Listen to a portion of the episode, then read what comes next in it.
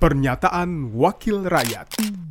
Pernyataan Anas Tahir, anggota Komisi sembilan D P R R I, fraksi P tiga, daerah pemilihan Jawa Timur tiga, saat rapat kerja Komisi sembilan D P R R I dengan Menteri Ketenagakerjaan mengenai kepastian perlindungan dan kesejahteraan sosial bagi pekerja sebagaimana diatur dalam Perpres Nomor tiga puluh enam Tahun dua ribu dua puluh tiga tentang Peta Jalan Jaminan Sosial tahun dua ribu dua puluh tiga sampai dua ribu dua puluh empat. Rabu dua puluh tujuh September dua ribu dua puluh tiga.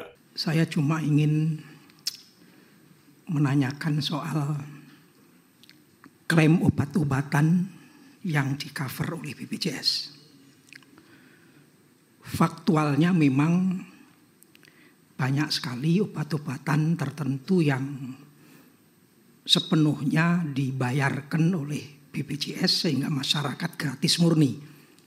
Tapi tidak sedikit juga yang obat-obat jenis tertentu yang masyarakat harus bayar sendiri meskipun mereka berobat dengan fasilitas B P J S Kesehatan.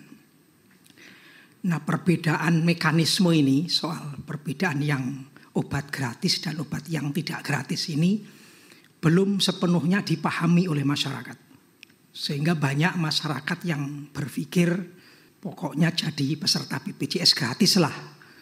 Begitu berobat ternyata bayar dengan berbagai macam reaksi yang terjadi. Ini akibat dari ketidakpahaman masyarakat terhadap ketentuan pemerintah.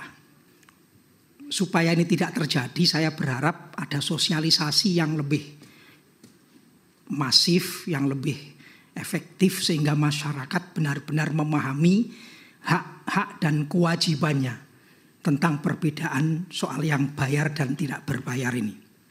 Jangan lagi ada masyarakat yang kecewa akibat ketidaktahuan soal mekanisme.